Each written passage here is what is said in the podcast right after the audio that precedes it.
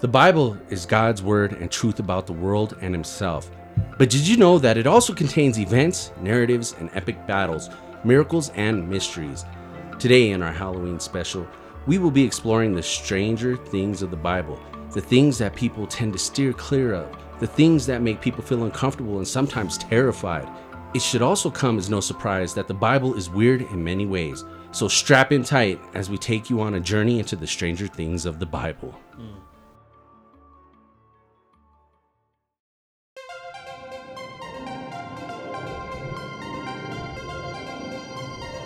There's nine types of angels Sure. right? In each in and in those nine angels there's three levels of angels. And, they, and the way they look they describe them. And so it takes a, a peek into the spiritual realm around us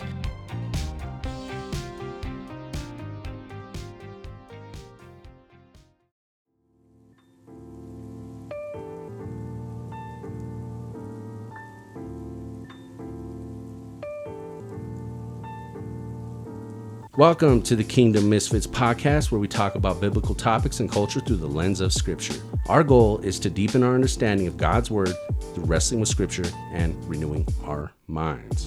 What's up, y'all? October is here. The fall weather and Halloween is upon us. You are tuning in to the Kingdom Misfits podcast, where we engage with everyday people, sharing and encouraging each other to remain steadfast in our faith, community, and love. I'm your host, David. i'm mike And I'm a guest, Mike V. Hill. Mike V. Hill, yes, and and Mike. he's back He's back. Michael V. Hill. he's back yeah don't forget the yell Yeah, it's- elohim it's not Mike. It's Michael. and in today's episode, Mike is joining us to discuss the strange and supernatural events in the Bible that will blow your mind. Now, I want to talk about this that. real quick, guys. So we're all used to seeing Hollywood flood the theaters with horror movies in the month of October, and we're not here to tell anybody who's listening whether or not you should be watching scary movies or going trick or treating and all that jazz. Each believer must use their God given discernment to determine what your spirit can handle when it comes to the creepy stuff you allow into your life. Hmm. Slay men. Slay men? oh, man. But what, do you, what are your thoughts on that? I mean, Christians obviously feel um, very polarized when it comes to Halloween because it does have its roots in some pagan uh, practices, right? some it's not fully pagan right didn't it start as a No, it's fully pagan. Is it? Yeah. Okay, because I It's thought all pagan. Well, I, I was I was reading an article that had something to do with uh, Halloween, and uh, it was saying it wasn't really a fully pagan uh, holiday; that it was uh, actually a Christian holiday that uh, people adopted paganism to it. No, it's reverse. Okay, It's reverse. Uh, you can, Michael, I was on YouTube. what did Jesus say about that? I'm not. I'm not sure what Jesus said about it, but I know it started. Uh, I think in Ireland, the Druid priests, and they would uh, do. Um, I think they would make. They would make a human. It would like cannibalistic, and they used a human fat to uh, to make candles, and they would mark a house that they were going to come back and um, kill the people that were in it, and it was some something to do like that with the ritualistic sacrifices, Dang. cannibalistic. Okay, I, wow, that's that's pretty. That's way trick or treat. Here we go. No, I believe it had its roots in the solstice, and where the Druids they would uh, they would uh, do their prayers or whatever the rituals were, and they also believed that the there was a veil that would that would unveil the dead, and that the dead would come walking. That's where you get the whole jack o' lantern and, and, and dressing up as as monsters or skeletons or the dead, so that way they don't they they bypass you. Sort of like the uh, the Passover. Pass- the Passover? Passover, yeah. Yeah. Jeez, You I'm should know that. I, I should know that, right? I'm sorry. We're gonna have to change the name Sorry, of this Jesus. podcast. My apologies. Yeah, it's like the Passover, right? right but i know like sometimes it seems like it's it's black and white with with some people right like Yeah. you got christians on one side that which i understand i mean you you hear their perspectives and and some of their uh their views you know and and how spiritual it is. And i was watching this youtube channel and it was the guy was talking about how you're dressing up as a as something different. You know it's like a ritual type mm-hmm. of thing where it's like you're allowing a, that spirit to obtain your body for that day for that night and celebration and all this other stuff. And which I could see you know I I, could, I understand that but like you said I mean it's it's a heart thing, right? in my opinion, it is a hard thing. I do not know if that is scriptural, but I do believe like each person should weigh in your own heart how that impacts your spirit. For me personally, I like scary movies, and and Halloween is one of my favorite holidays. It really is. I enjoy it. I like the trick or treating, and I I think there's something innate in us, or should I say, through evolution, where we see like people have handed down scary stories for centuries. Mm-hmm. Now we see it in Hollywood format because we're in the 21st century. Tales of all kinds of spooky, creepy things have been told, or should I say, have been handed down throughout history. Is why is that? Why have they been handed down? Is there has to be some truth to it, right? The scary stories? Well, Sure. I think I think there is truth in some of these. I mean, there's always a little truth in every lie. I could just tell you about stuff I've heard. I, I don't know. It's not scriptural, but somehow the witches conjure things somewhere around the around the time of Halloween, and uh, and evil gets pretty rampant. You know, when they used to say in the ancient times that the more praise that you gave to the God you served, the more power he had. In other words, they have as much power as you give them. So, I mean, if all the witches are banding together to conjure up whatever they're conjuring, I feel like you're uh, empowering them, right? Yeah, I don't want to get too far off course because we didn't want to discuss Halloween. We're here to talk about the stranger things of the Bible, though that is a fascinating topic. I, every Halloween, I like to watch documentaries on Halloween and how far it goes back. And yeah, and, and to your point, Christians did jack the season, Yeah, like we did Christmas as well, right? which we should, right?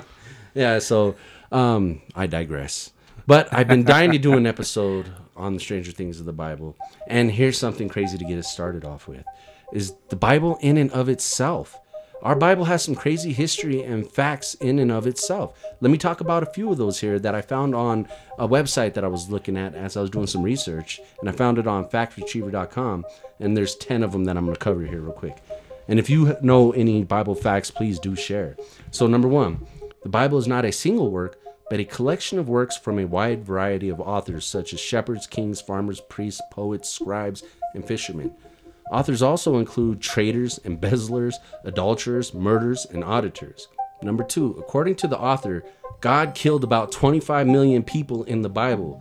Satan kills about 60 people, 10 of whom God allowed Satan to kill as part of a bet in the book of Job. 3. The Bible informs the tradition of three major world religions Christianity, Judaism, and Islam. Number 4. John Wycliffe produced the first translation of the entire Bible from Latin Vulgate into English. However, after he died, the Catholic Church exhumed and burned his corpse as punishment for the translation work. Number 5. William Tyndale produced the first printed edition of the New Testament in English. He was later burned at the stake for his efforts. Number 6. Adam's name is from the Hebrew word Adamah, which means the ground. Number 7. The Bible is the most commonly stolen book in the world, mostly because it is also available in hotel rooms and places of worship. Number 8.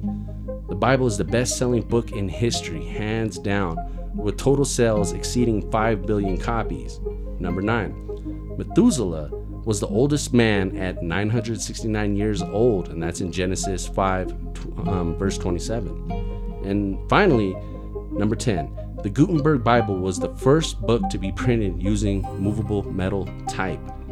I also believe that we can probably agree that the Bible has got to be one of history's most oldest and most violent books ever written. It contains murder, rape, genocide, people being dismembered, incest, and other crazy violent and supernatural acts. No other book I've encountered describes the human nature more vividly than the Bible. What are your thoughts on that? I mean, our own book, this book that we hold dear to our hearts and that has influenced so many religions and so many movements throughout history. I just I think that um, how rich the Bible is, you, you you could you could choose to only concentrate on certain things, right? You could concentrate on all the all the just the New Testament. Some people just uh, con- a lot of people I know, um, myself included, in, up until last year was the first year I, I actually read through uh, Revelations, but I know a lot of Christians that stay away from Revelations because of they're afraid to read it. Um, I sp- I actually spoke to uh, uh, Michael's mother Uh, we refer to her as Mama G, but um, and we were we had like a a great conversation yesterday. We were talking, and she she told me she stood away from Revelations because she thought when she read it that the things were gonna start happening. Oh you know, wow. you know, like it, Mhm. like she thought that her reading and and and understanding Revelations was gonna kickstart Revelations Mm. one of the things that I've been learning uh, going through the Bible is th- the Bible is as deep as the ocean. How, how farver you want to go, and the deeper you go, the crazier fish you see. Right, the bigger sharks are down there, the see-through stuff, the crazy alien-looking things. All that stuff is the same. It, it reflects what the Bible is too. And I agree. um, when you were talking about people being torn to pieces, it reminded me of Jezebel when they threw her from uh, The tower? The tower, and those what the dogs or wolves, whatever they were, came and tore her apart. It's graphic. you know, and it's it it some it, you read it and it's like limb that you hear it. You read exactly what is what happened. You know, with her being torn apart. Yeah. You know. And the book is supernatural. It is supernatural. I don't understand how the Bible made it out of the pages of history because it should have been stamped out a long time ago.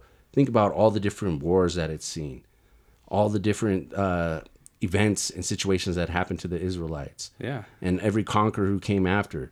There's been so many movements that have tried to stomp out this book, you know, from persecution and, and, and downright just killing Christians that it, it still survived.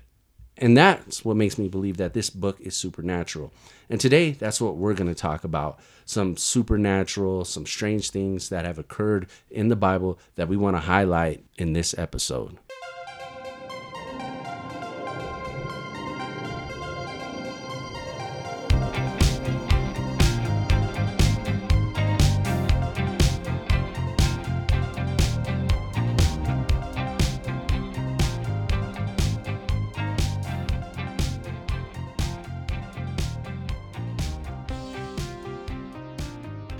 Right. Upon um, being approached by David, uh, I think through text message, and then a couple phone calls about we should talk about some mysterious, the spooky things about the Bible. Man, I love the scholarly parts of the Bible so much, but uh, I feel like it has to have some uh, spiritual edge onto it. You know, I I, re- I like the sp- I like the way the spirit moves, and so I try not to get so caught up in the scholarly part that that the spirit has no room to move. So, um, talking about the uh, spiritual things, one thing that came to my mind was Daniel chapter five.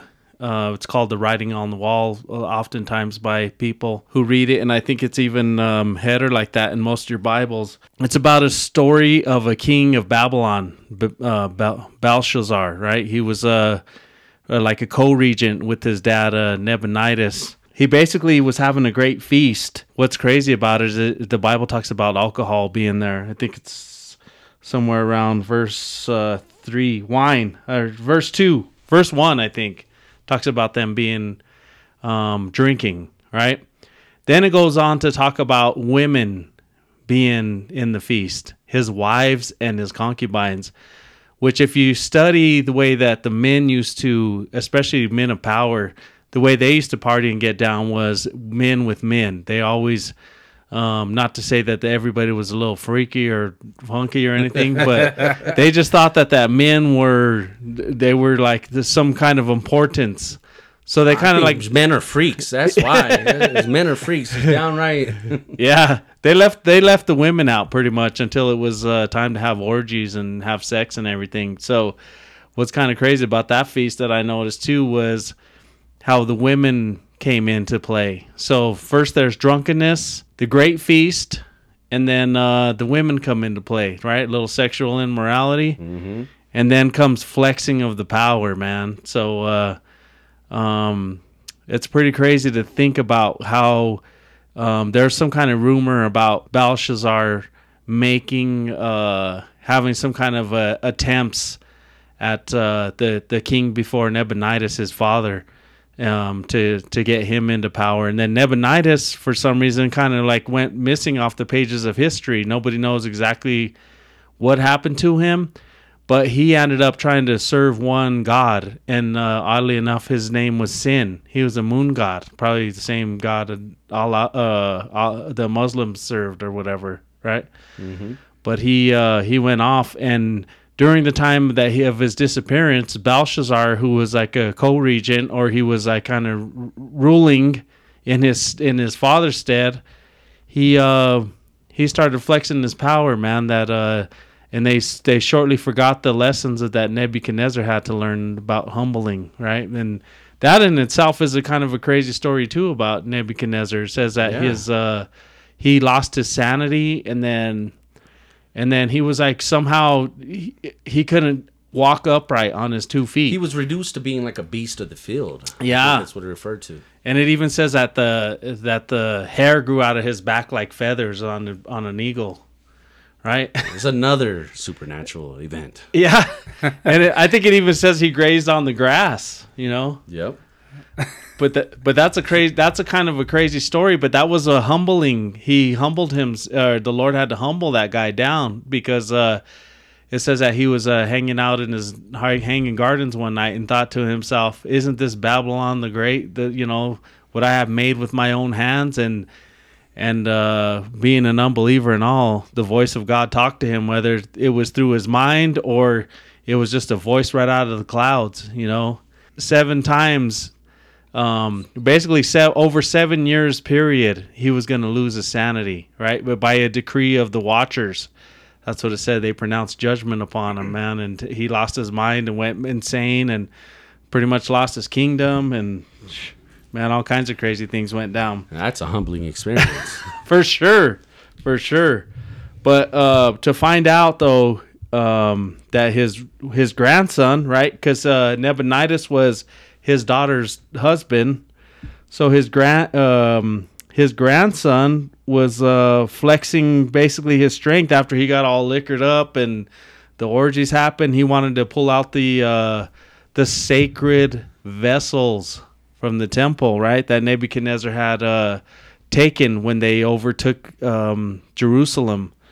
So as he began to take those articles of uh, cups and pans and everything, he he was pulling them out, and then um, all of a sudden this hand, these fingers on the wall. I think the the um, the Septuagint says it. The knuckles, the fingers and the knuckles.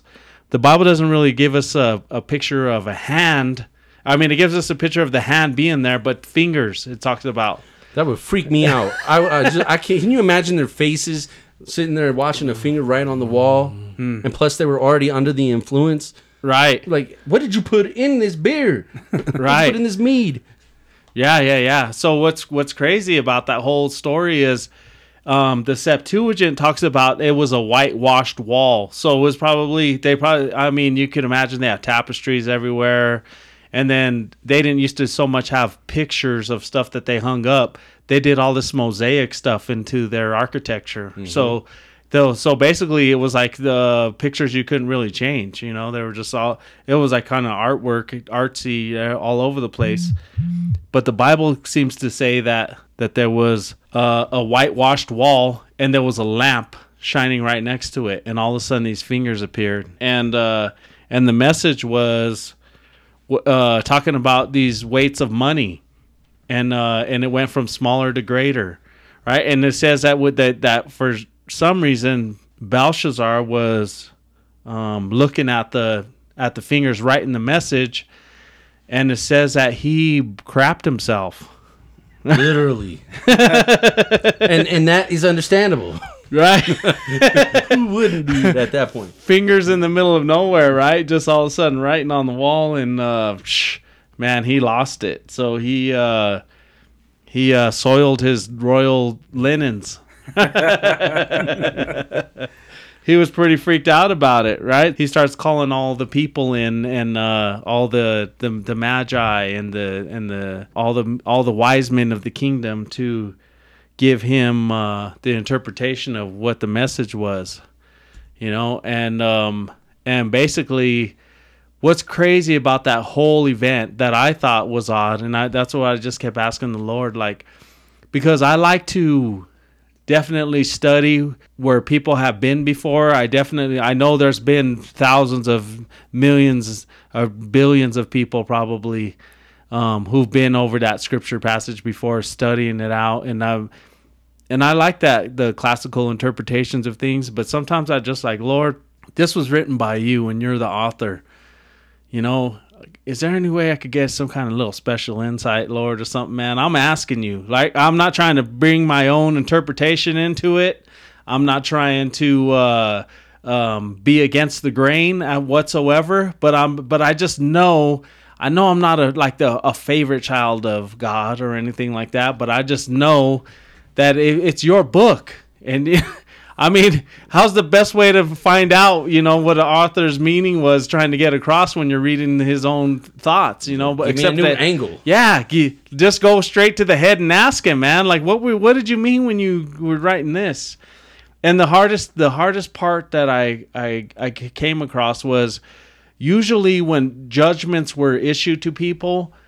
It, it took some time. So a lot of times when you read about dreams in the Bible, it was uh it was warnings, but it was also um, of things that were going to happen in the distant future. You know, it wasn't like something that's going to go down tomorrow. So it's like um, um, Joseph, right? He's being warned about uh, Mary's pregnant, you know, and so it's kind of like it's all these the dreams in the Bible. They're they're they're mostly like a, it's like a forewarning. But uh, for this guy, he got a judgment in the in the same night that the judgment came. So he got a sn- he got a few, maybe an hour before everything, or no, it had to be a few hours because he had to summons everybody to come in. Right it's like all feast. those things were already in motion as as as the writing on the wall was occurring. All of those things were in motion because they were attacked afterwards. Yeah, yeah, they they uh, plugged up the Euphrates River to uh, to enter Babylon. They thought it was an impenetrable fortress and nobody would ever come in. Well, it turns out somebody shut the water off. You know, they didn't pay your bill. yeah, they they dammed up the water and came in through the through the ravi- through the through the dry ravine in the river Euphrates, man. So, um, and that, don't the kings rep like uh, King Belshazzar? He represents something that's in us all, and that's that point where we get to being arrogant and that sure. pride part of it. Because because imagine the audacity he had to go grab the holy objects and defile them, thinking that there was going to be no consequences of that because he was the king or I am the man. Ain't nothing going to happen to me. I can do what I want. Sure, sure. But if you think about uh, what what I would like to refer to as not generational curses, but epigenetics, right? Okay. Epigenetics is the genetics that you have, the genetic markers you have from your parents and it's always like the the enemy knows which way to come at you because they know the way they came they came at your dad and your mom you know or your grandpa and your great grandpa they basically know the frequency you you operate in or what temptations um, are able to allure you by what allured them right mm-hmm. how they got them is, is most likely the same way they're going to get you because you're coming from they're coming from the same genetics right cut from the same cloth yeah. exactly so um, I mean Nebuchadnezzar, that his his greatest downfall was pride. Yep. he fell. So I mean, his daughter's offspring, right? That same epigenetic marker is in in the daughter who's in her son. You know, the same frequency was able. He was. They were able to get him again. You know, and the devil seems to repackage the same thing. Did God say?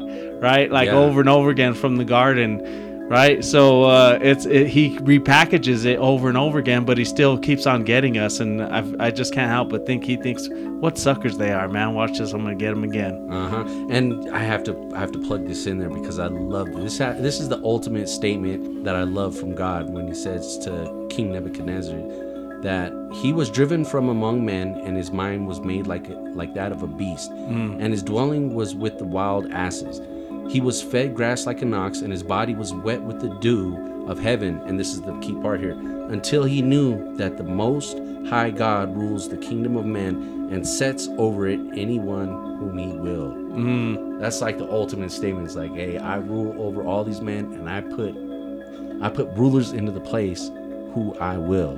Right, but that, I mean, to me, I feel like that that speaks a lot to the generosity of God on wanting men to know His will, right? Mm-hmm. Because, I mean, just think He didn't have to tell, give him that message. He didn't. He didn't have to let him know, hey, Nebuchadnezzar, this is me.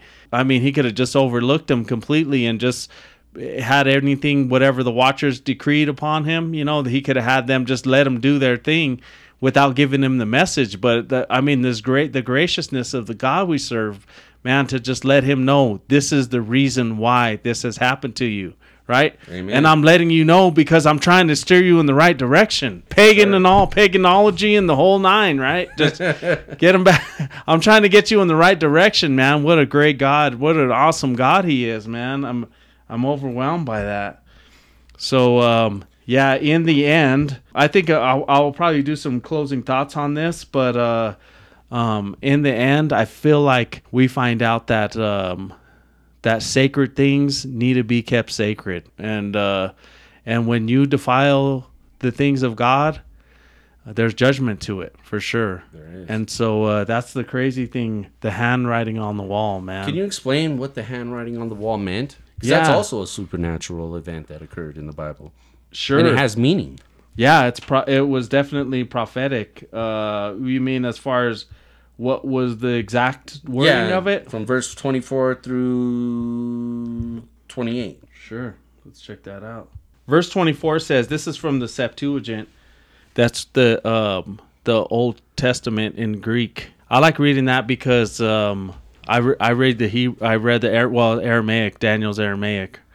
But uh I like I read the English and Aramaic and now I'm on the Greek. So Going try- through all the languages. yeah, I'm trying to get the 8K view of it all, you know. Well, that's where you truly understand the meaning out of. So yeah, Sure. And the and uh, the Septuagint has a lot of stuff in it that uh, that the Hebrew writers kind of well, I mean, it's changed again and again and over time, and some people like ch- changed it up, but um, the Septuagint has kind of a, uh, some rich meaning. And not to say it's not the a different Bible or anything like that. It's just sometimes it has some ampli- amplifying uh, how would i say points to put across. It says in uh, verse 24 on account of this from his presence was sent the knuckle of a hand and this writing he arranged. And this is the writing being arranged. Mini mini or mini tico feris this is the interpretation of the saying mini god measured your kingdom and it is fin- and finished it. Tico it was set in the yoke of balancing of the yoke of the balancing scale and found lacking. Paris it was divided your kingdom and was given to the Medes and the Persians. And Belshazzar spoke and they put on Daniel purple and the necklace of gold and they put around his neck uh, they put it around his neck and proclaimed concerning him for him to be a ruler third in the kingdom and in the same night this was done away with. Belshazzar, the king of the Chaldeans, and Darius the Mede took the kingdom, being years old, 62. So what's kind of crazy is that Daniel got a crazy promotion that night, man, being third of the kingdom, and it lasted all of about an hour and a half. Daniel the was like, "You can till keep the- this. yeah. I'm out." Till the final takeover came in, man, and the judgment came to pass in living color. and it makes me wonder, like, how did Daniel sneak out of there, or did he get slain too? No, No, Dan. No, no. Daniel ended up getting uh, thrown in the lion's den, man, by those uh, same same people. But that was years later, you know, a few years later. And if you uh, read any apocryphal books, Bel and the Dragon, Mm-hmm. he did it twice. So I don't know. It's kind of crazy. Once by Darius, once by Cyrus. So And hey, some of y'all need to dive into the Old Testament. I mean, don't just focus on the New Testament. They're they're meant they they support each other. They complement each other. I know when you read it because it is so bloody, because there's so much. Uh, let, us be honest, it's just a violent book, but it's so deep and rich, and it does give insight into the human nature and God's relationship with us. And that common theme throughout the Old Testament and the New is God tells us He loves us, He calls us, we rebel, He corrects us, we rebel, He corrects us, hmm. so on and so forth throughout history. Hmm. Until this day. Matter of fact, we're still experiencing that now. Right? Yesterday, for me.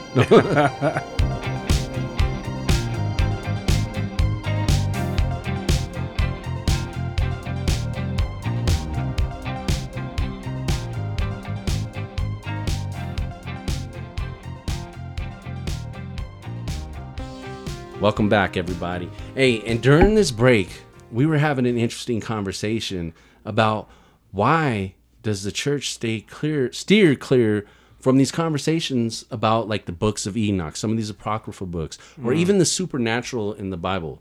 What are your thoughts on that, guys? I was always told to stay away from the book of Enoch because, uh, like Michael said, they you, you're adding to the Bible or um, it's not godly or wh- whatever. Like they said, you know, if you read that, you were you, you were going to lose your salvation. Basically, is what is what people had said. But I think if if Jesus references the book of Enoch a few times in the Bible, I mean, I mean that's that was my my changing point for me and the reason why I, I I went and got the book of Enoch. Well, didn't that it, it piques my interest, and we're going to talk about Genesis six here in a minute. But as you're reading the Bible, there's these little trails that get left behind. Breadcrumbs. breadcrumbs. That's the word I was looking for. And you're like, where did that come from? Because it never picks up and elaborates on those be- breadcrumbs. Mm-hmm, sure. And so I'm reading that. I'm like, well, where do I go find that? And I start, I you know, I start googling it, or I'll start mm-hmm. YouTubing it, and then all of a sudden, all this other literature and all these other videos and information starts popping up,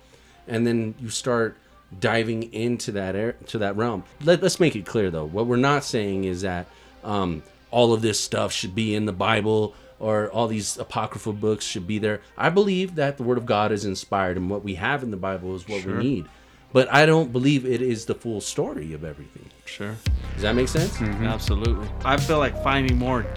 There's a there's a way to watch a 24 inch um, television set with static in it, and there's a way to watch uh, the same program in uh, 81 inch 8K. You know, and I feel like high definition. I I feel like the He- the Hebrew, the Greek, all that stuff kind of opens everything up. And uh, I personally don't think that there's anything wrong with in your in my spare time. I'm not reading the uh, the the satanic Bible. You know, I'm reading things that that the that forefathers have before me, before my time ever even came thinking was ever thought about. They're reading. Uh, they were they were some were reading, some were writing the book of Jasher, the book of Jubilees, the book of Enoch. And I'm not saying you should write a Sunday sermon of salvation for the thing, but I'm just saying if you really desire the Word of God with your whole heart and your whole soul, why don't you want to hear all the details of the uh, about Jacob or about Abraham or about uh, Esau, right? Or about Noah or about Seth or all these characters in the Bible, and you're like, you sometimes you just wonder, like, what's the backstory to that person, man? And you sometimes you can open some doors and find out what the backstory is, you know? And I mean, these are collected with the Essenes and the Dead Sea Scrolls.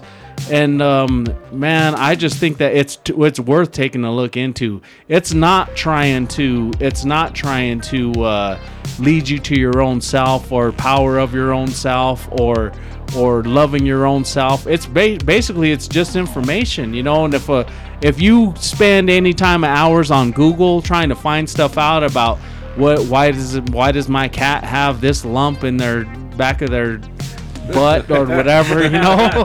I mean, what's wrong? What, it, it- basically, that's what you're doing is just find, try, finding more information, you know. That, Right.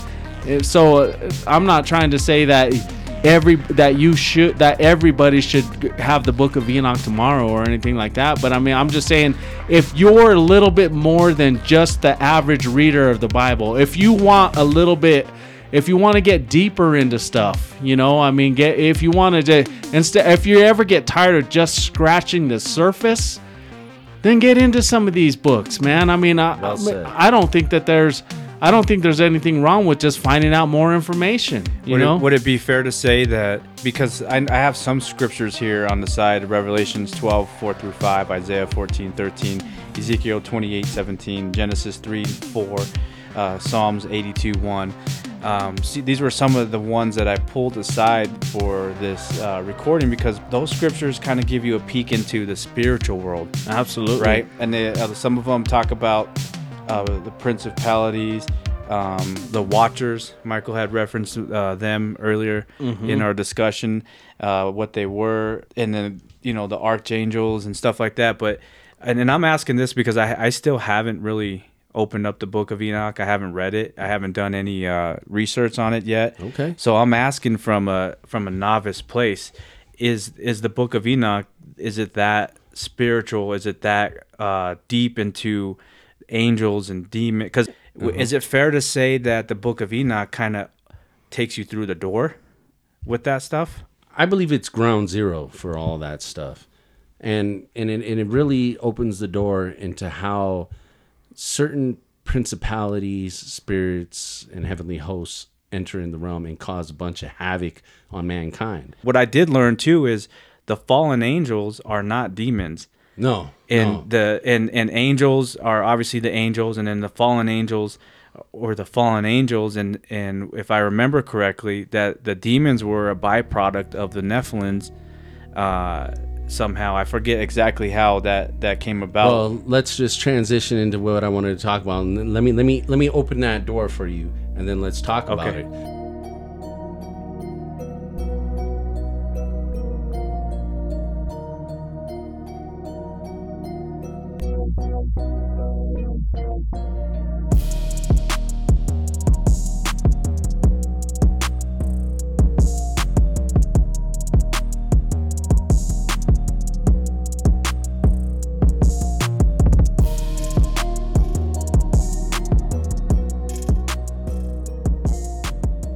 This is part of the reason why I wanted to do this episode so much is because of the Genesis 6. That's what sent me down this rabbit hole and helped expand my mind on it. And in Genesis 6, for all of you who are listening to, it's basically the wickedness and judgment of man. And I'm going to read this to you. It says, Now it came to pass when men began to multiply on the face of the earth, and daughters were born to them, that the sons of God saw the daughters of men, that they were beautiful, and they took wives for themselves of all whom they chose. And the Lord said, My spirit shall not strive with man forever, for he is indeed flesh, yet his days shall be one hundred and twenty years. There were giants on the earth in those days, and also afterward. When the sons of God came into the daughters of men, that's a key point right there, Mike, mm-hmm. and they bore children to them. Those were the mighty men who were of old, men of renown. Then the Lord saw that the wickedness of man was great on the earth, and that every intent of his thoughts of his heart was only towards evil continually. And the Lord was sorry that he had made man on earth, and he was grieved in his heart. Okay, now I'm going to contrast that to Enoch chapter 3, where it talks about the, fi- the, the fallen angels. And I'm going to read a couple of verses from chapter 3 of the book of Enoch. And, and it corresponds to Genesis 6.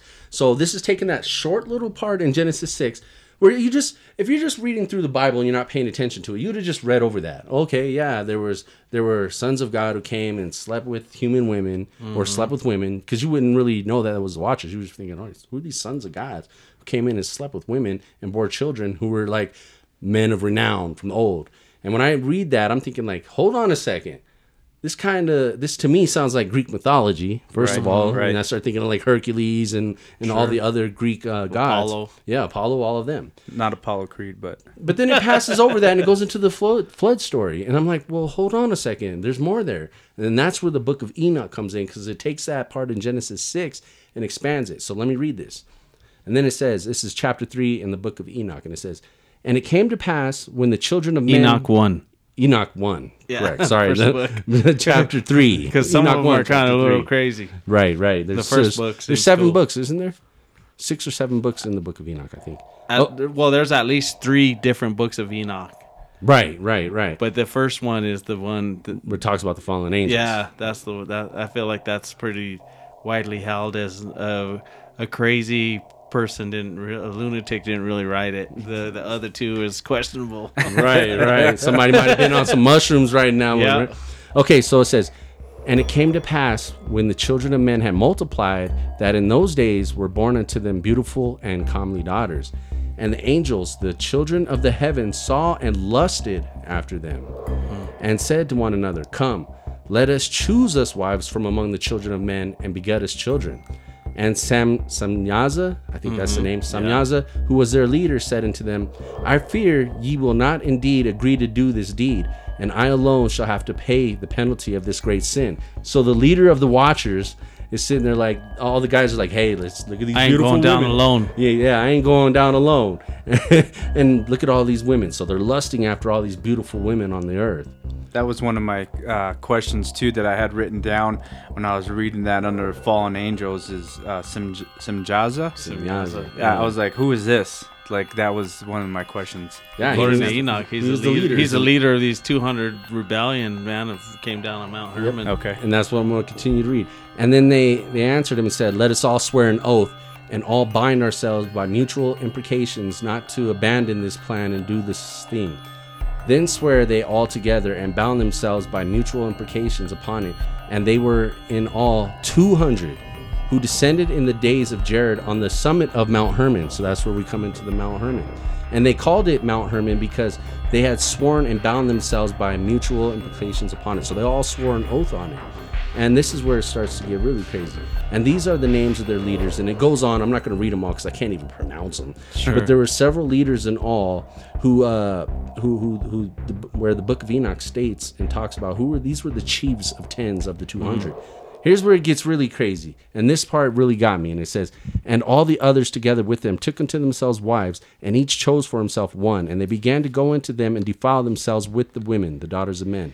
And they taught them charms and enchantments and the cutting of roots, and made them acquainted with plants. And they became pregnant, and they bare great giants, whose height was 3,000 ells who consumed all of the acquisitions of men and when men could go could no longer sustain them the giants turned against them and devoured mankind. Hmm. Okay? So we're looking at an event that happened in genesis 6 and it expands on that. And there's still some other stuff where it gets even more gory but these angels watchers who were in charge of watching over humankind god put them in place. God assigned them a duty to watch over men. And they're sitting there they're up in heaven and they're looking down and they're like man these chicks are hot down here. Th- th- these are some good looking women and they lusted after them. So then they decide to go down and they and they mate they have sexual relationships with these women that bore giants. And it talks about was it 3000 ells mm-hmm. that's pretty tall i don't know what an ell is Uh, Michael probably does. But somebody should look that look it up. No, I know it's inches and centimeters and uh, millimeters. I don't know if I ever went Someone says the it's as tall as oak trees is what I've heard. In that. Yeah. I mean, I mean, you can go Google it, but these were big men. So this wasn't just like a guy who's like six three. So this, if I if I'm if I'm reading into this correctly, when these giants, half angels, half humans, die, that's when the birth of demons come, right? Because if I rem- if I remember, the the d- demons are a byproduct of the Nephilims. Well, the giants are the Nephilim. So, Yeah. so the giants So are the Nephilim. They're the offspring of mankind with the heaven, heavenly kind. So they're the the heavenly kind of uh, your your sons of God are are somehow or it's our brothers, right? yeah. but but when they die, Twice their, removed. Their Yeah. their spirit is the is are the demons. right. Because I know, and I didn't put it down here. I apologize. I, Yeah, I heard that oh, too. I've, I've read that in somewhere and, and, and heard it in in the, in the YouTubes and Yeah, watching yeah, different videos and doing research. On it. Yeah, it's all in it's all in the book of Enoch. But it talks about the uh, the unclean spirits. It's the when when the giants died in the flood. It's their their spirits, and ten percent of them were um, left behind to roam the earth, and the ninety percent of them are basically locked up, getting ready to be unleashed in these end times. Yeah, underneath that river that's drying up, Yeah, right? There's Yeah. some of those fools coming out. Yeah, yeah. so these giants or Nephilim were the offspring of the Watchers, or better known as fallen angels. Um, the sons of God, the Watchers, who were the angels in charge of watching over humans, observed how the daughters of men were beautiful and began to lust over them. Then you got Simyaza, who was the leader. You know, he was in charge and left his heavenly duties, made a pact with the rest of these angels, and they decided to come to Earth. And their goal was to sleep with women and and produce this offspring. And, and then it gets even crazier than that because the book of Enoch says they began to sin against humans, birds and beasts, reptiles, fish, and going as far as to devour one another's flesh, drinking each other's blood. So they were cannibalistic. if, if you if you start researching this because we, we don't even have enough time on this podcast to go in to go off the deep end and into the rabbit hole think about that these fallen angels these nephilim started messing with genetics Yes.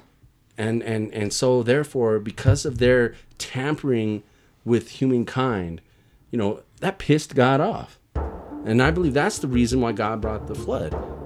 And not only that here's something that's really going to blow your mind. And i'm going to read this out of uh, it was in verse 11 this is this goes back to my point where i was saying where did we learn all of this stuff? And it talks about in verse 11 it says and azazel taught men to make swords and knives and shields and breastplates and made known to them the metals of the earth and the art of woodworking and bracelets and ornaments and the use of antimony. I don't know what that is and the beautifying of the eyelids and all kinds of costly stones and all coloring tinctures and there arose much godlessness, and they committed fornication, and they were led astray, and became corrupt in all their ways. Simyaza taught enchantments and root cutting.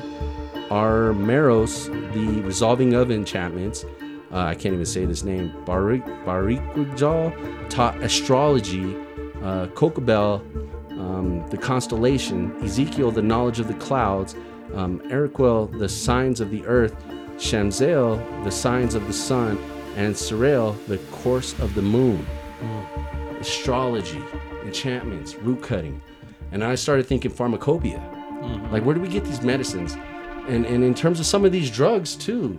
Like, have you ever heard of ayahuasca? Mm-hmm. It's it's it's something that uh, I think a lot of indigenous tribes use to go on like a spiritual journey. Yeah. And it's How from would Ecuador. That's like Central America. Huh? Yeah, Peru. But how would you know to go find that root, cut it up, and and and, and do go through the it. process to drink it mm-hmm. without being taught that? I mean, I can't imagine that men for two thousand years, or you know, tens of thousands of years, were sitting like, A Rastafarian. Do we drink it? do we drink it? Do we eat it? Do we smoke it? Right.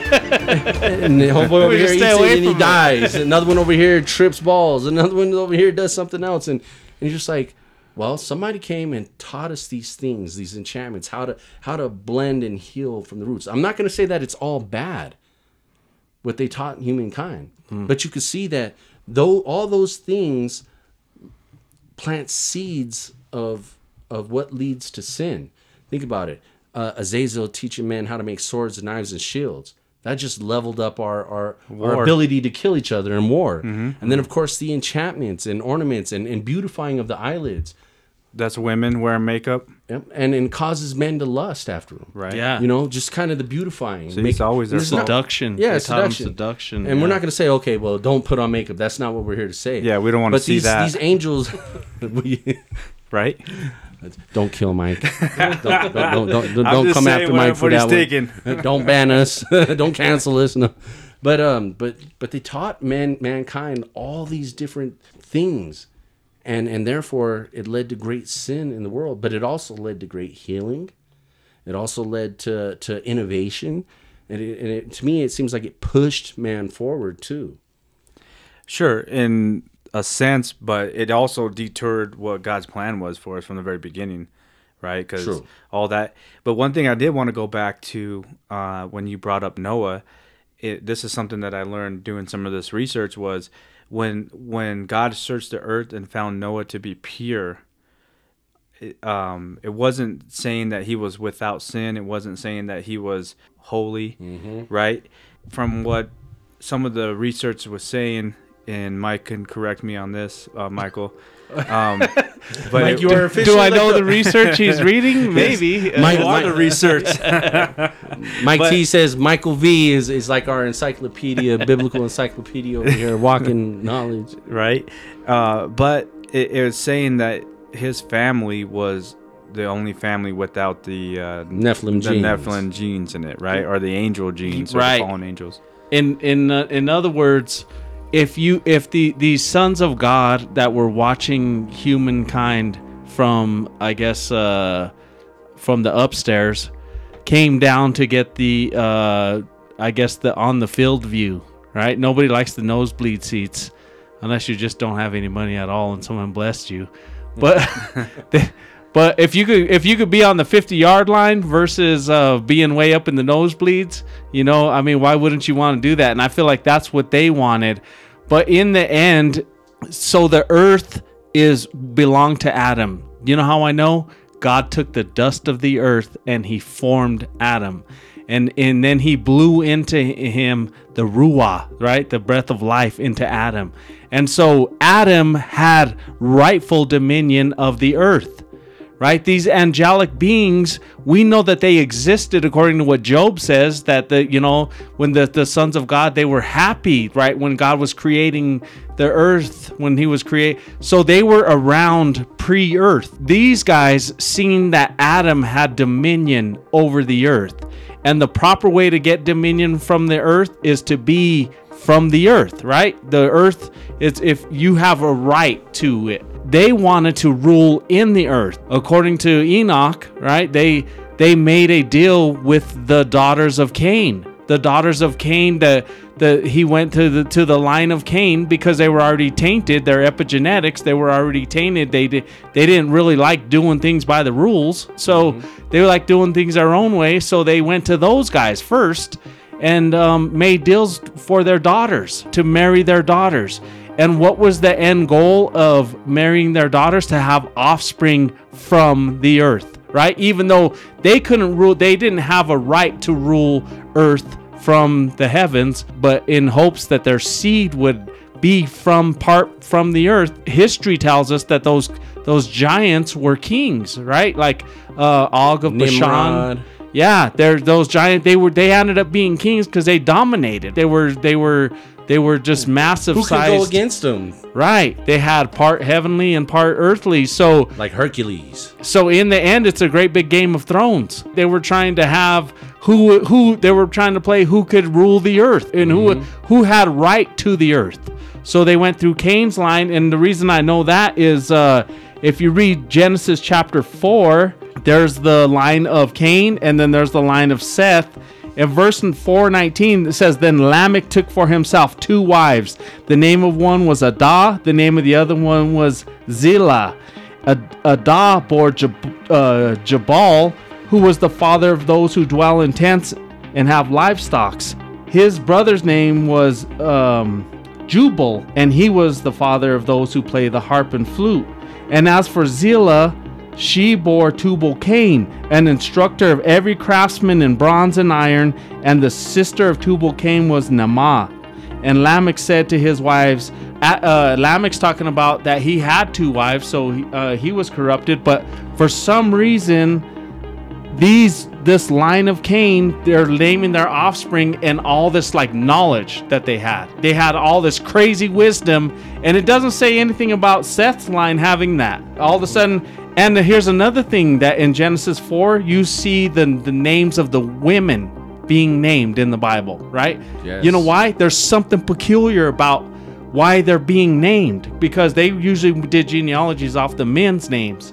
So, at this is the point in time when these watchers get ready to show up, right? In Genesis chapter 6, and all this knowledge is going around. And you see in the book of Enoch, they taught us that kind of stuff. Yeah. But they taught it fascinating. Yeah, they taught it to us so we could so they could rule the earth through their kids. They uh-huh. wanted to rule mankind through their children instead of just being up in the nosebleeds. They wanted to be 50 yard liners and even coach the game. Yeah. Basically. And then let, us talk about this. When when I was reading this, and I've heard people tell me, well, the, the Old Testament is so vile. God is telling the nation of Israel to go in and wipe out women and children and nations. Yep. And you're thinking like, wow, is that that's cruel of God. But why?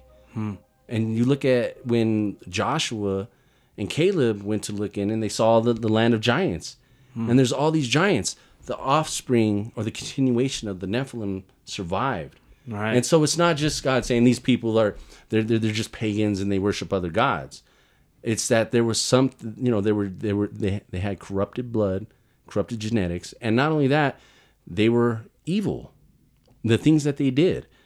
And so when you when you look at things in context, it makes more sense. Sure. Hopefully I'm elaborating that. I don't I don't want to say like, "Oh, this is justified." Yeah. But there's a reason God did what he did because there was a purpose for that. And that's why I said, go in and conquer these lands. Right. And take it back from us. Take back from these Nephilim, these giants. Right. And if you read if you uh if you're new to reading the Old Testament, um, it does say the Amorites, the Ammonites. All the ites. Yeah, those those guys had something crazy going on because it was utter annihilation. Once you get to there, you burn their cities, you kill them, you kill their livestock. Anything to do, anything that they touched, man, has to be destroyed. Yeah, wipe them out. So, but it's not because God just all of a sudden just thought, you know what, I somebody pissed me off and that somebody didn't pay their tithe this week, and was the great great grandpa and it's his descendants, and so you know what, now it's time to pay. Nah, it's nothing like that, nothing man. like that. It's uh, it's about genetic corruption in the in the bloodlines, and that's why it's so important that the Lord sent His own Son born of a man it says. Born or born of a woman basically mm-hmm. born of flesh right? Put on flesh right? So he's an earthly person. He's born of the dust but yet he's from heaven. So he's the ultimate bridge like the watchers that try to produce of their own kind in order to rule. Jesus is from heaven but he came and clothed himself in flesh and he took the process of being born of a woman of a virgin so he mm-hmm. could have a throne on earth even though he's from heaven. So he's r- able to rightly rule heaven and earth because he's from both right? Hmm. He's his seed is from both places. So he has the gene- he has the genetics from both places and he has the rule from both places and he has the throne from both places and he has the authority from both places. Amen.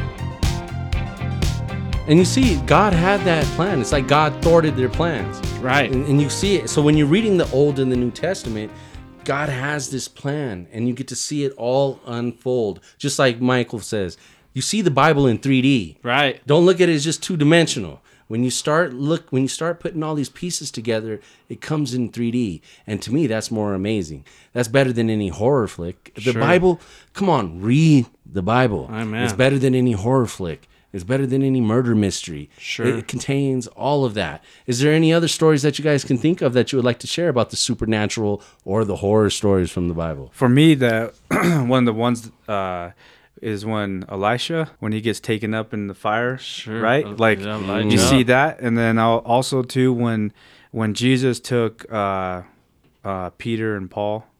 Uh, what Uh, who was peter, it? peter and john and Peter james and John and James, his brother, yep takes him up to the mountain, and he To Mount Hermon? No, Yep. yeah, Yeah. yeah, to Mount yeah, Hermon. to Mount yeah Hermon. the transfiguration Yeah, and he transfigures in front of them, and they said that his hair turns white and his his face was as bright as the sun or whatever and stuff like that. And and so for me, um, and then uh, Moses and Elijah come down from heaven and and stand with him, and then I think it's. Uh, uh, Peter, right? He's like, "Oh, let me build all these places so we could just chill Sure. up here, doing all that." And they're like, "No, this is just a prefix of what's to come." right? Yeah, and, sure. And, and so I've I've kind of uh, been dis- it's kind of been descri- uh, told to me that that's kind of like a a pre uh, stuff that is to come.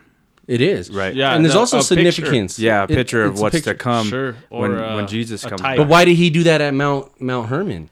Why did he go and transfigure at Mount Hermon? See, th- there's there's Yeah, more the- to it the 'cause that ties ties. into what we've been That- talking exactly. Yeah, that's the ground zero of the uh, seed war. The incursion. Yeah. They say they say the Nephilim incursion. the seed war. seed yep. war. Yeah, exactly. Because uh, because the suppose the 200 watchers that came down came down on Mount Hermon.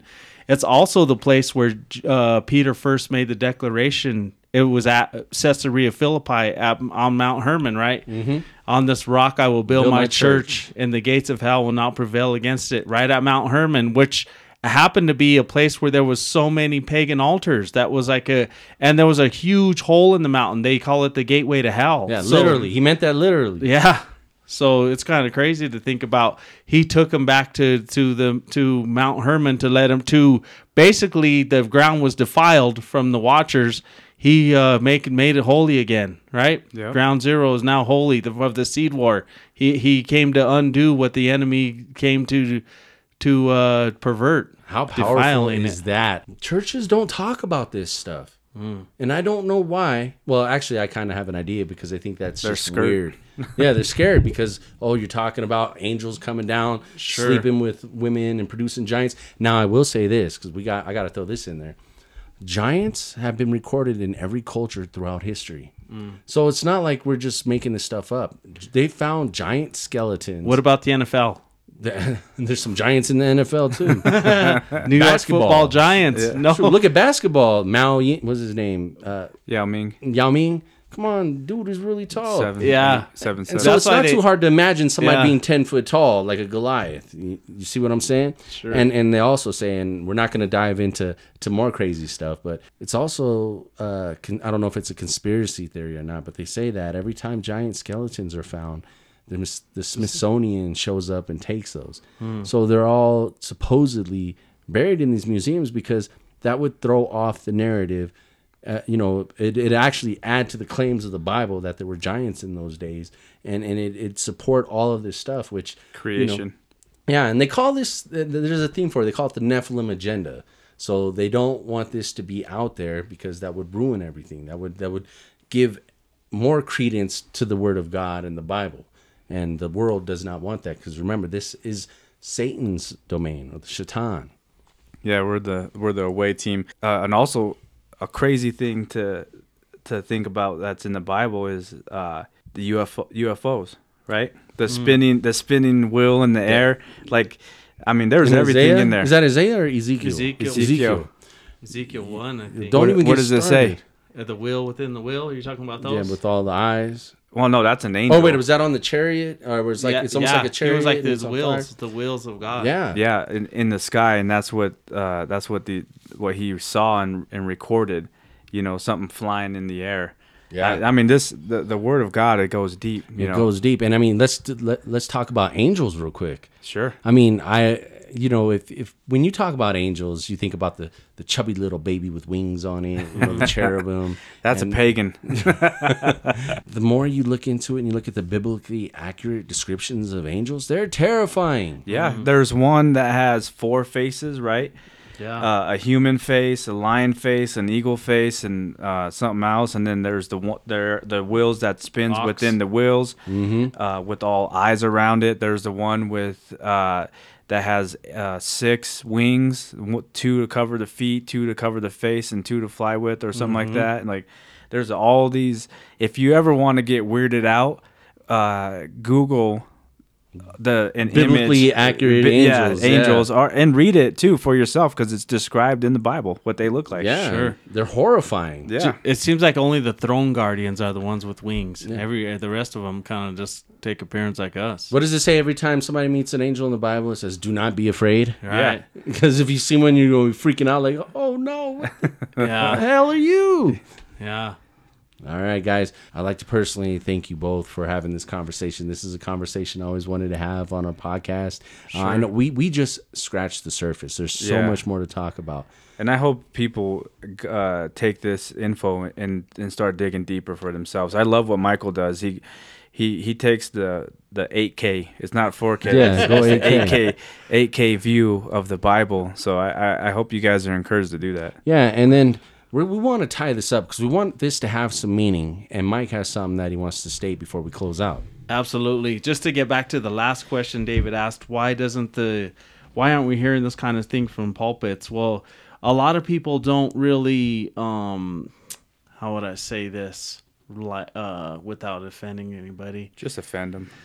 Well, I mean, I've- got to speak the truth. I feel I feel like a lot of a lot of pastors only teach what they've been taught, you know, and so they're it's like the secondary knowledge, right? So they're they're just so they have some one teacher that they're I guess um, holding high, and everything that that one teacher knows, they're not going to know more than them because they're just grasping off of their knowledge, so to speak, right? But I I would say this, I mean, challenge challenge yourself to go above what others around you are are listening to what other others around you are programmed into because you'll find so much there's so much content and then in this information age man it's everywhere but a lot of pastors would argue that Genesis 6 was really men who were demonic demonically possessed and then they were having sex with women and it wasn't really angels and the book of enoch's a lie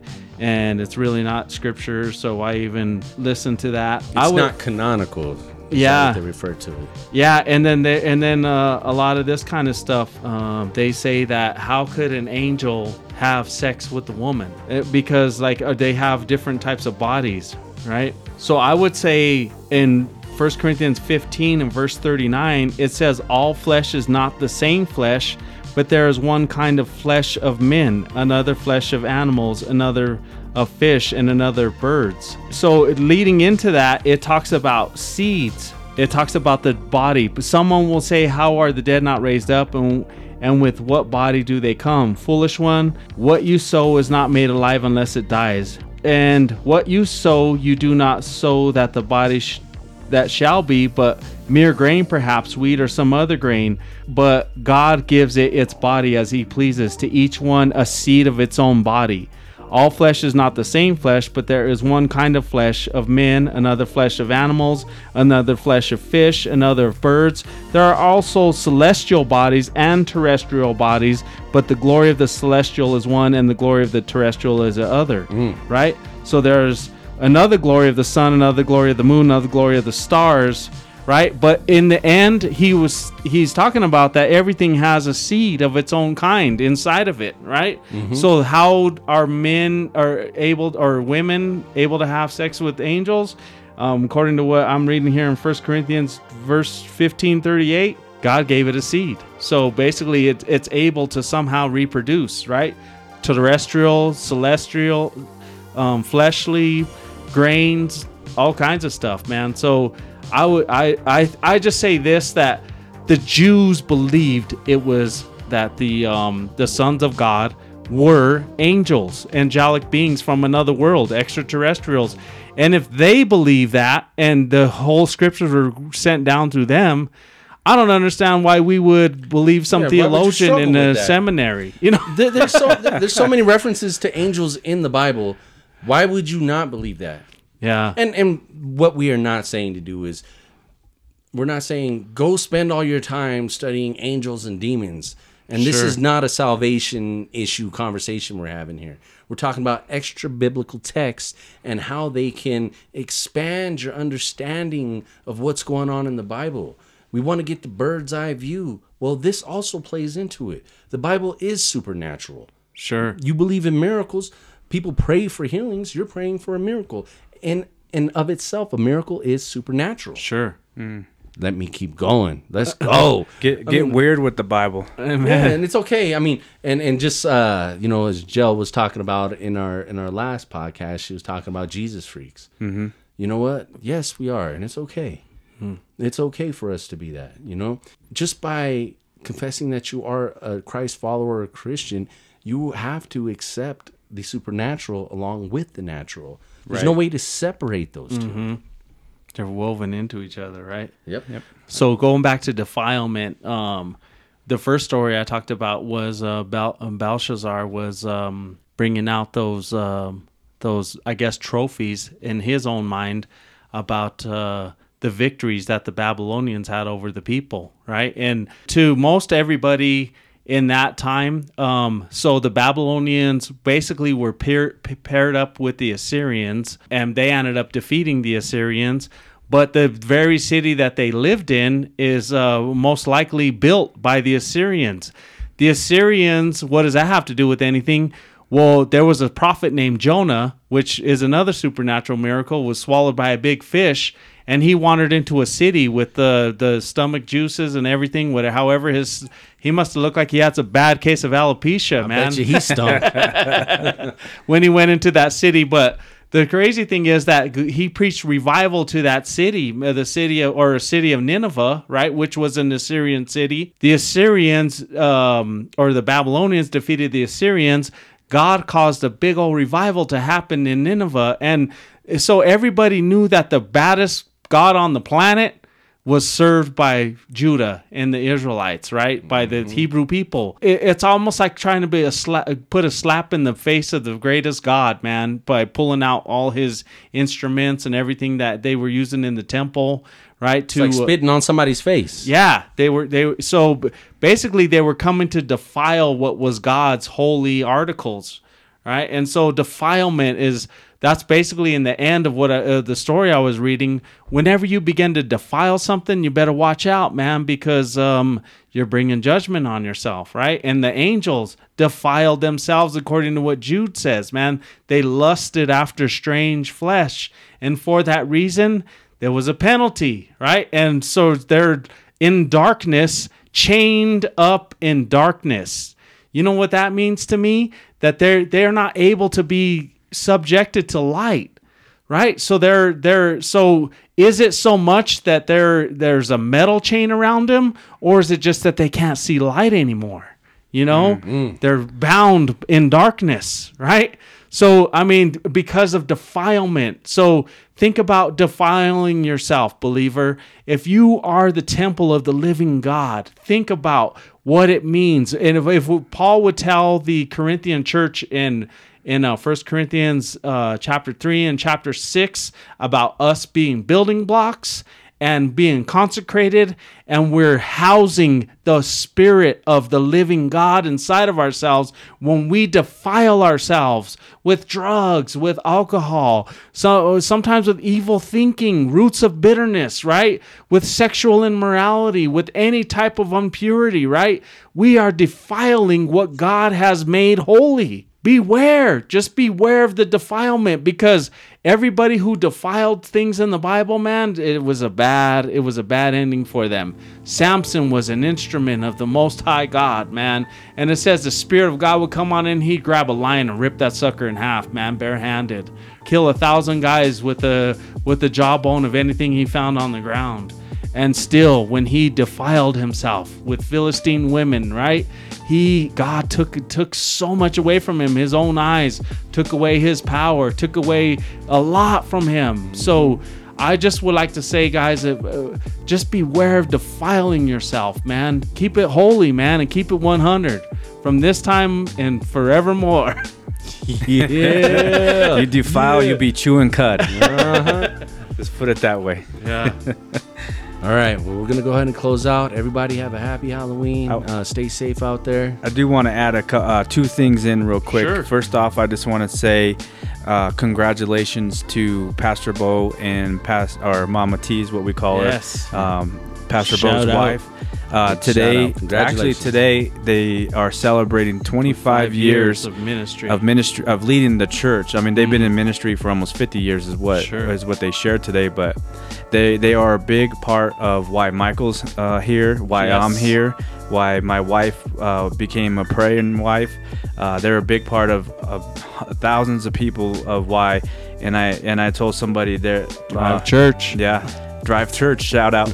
uh, they're they're they're uh, Pastor Bo and, and Mama T is the they're reason why a third of people are in heaven, uh, and that's what I say. They they they're just an example of love, and uh, I absolutely am uh, blessed that there are our pastors, and and I love them very much.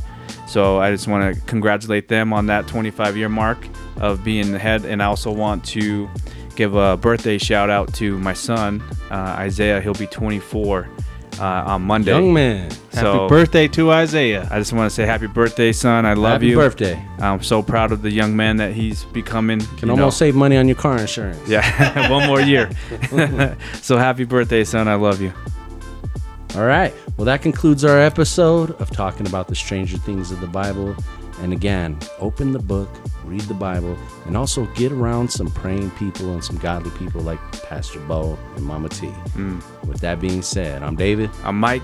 And I'm Michael V, trying to advise you to let the Word of God be living, active, and powerful, and let it walk in your Nikes today.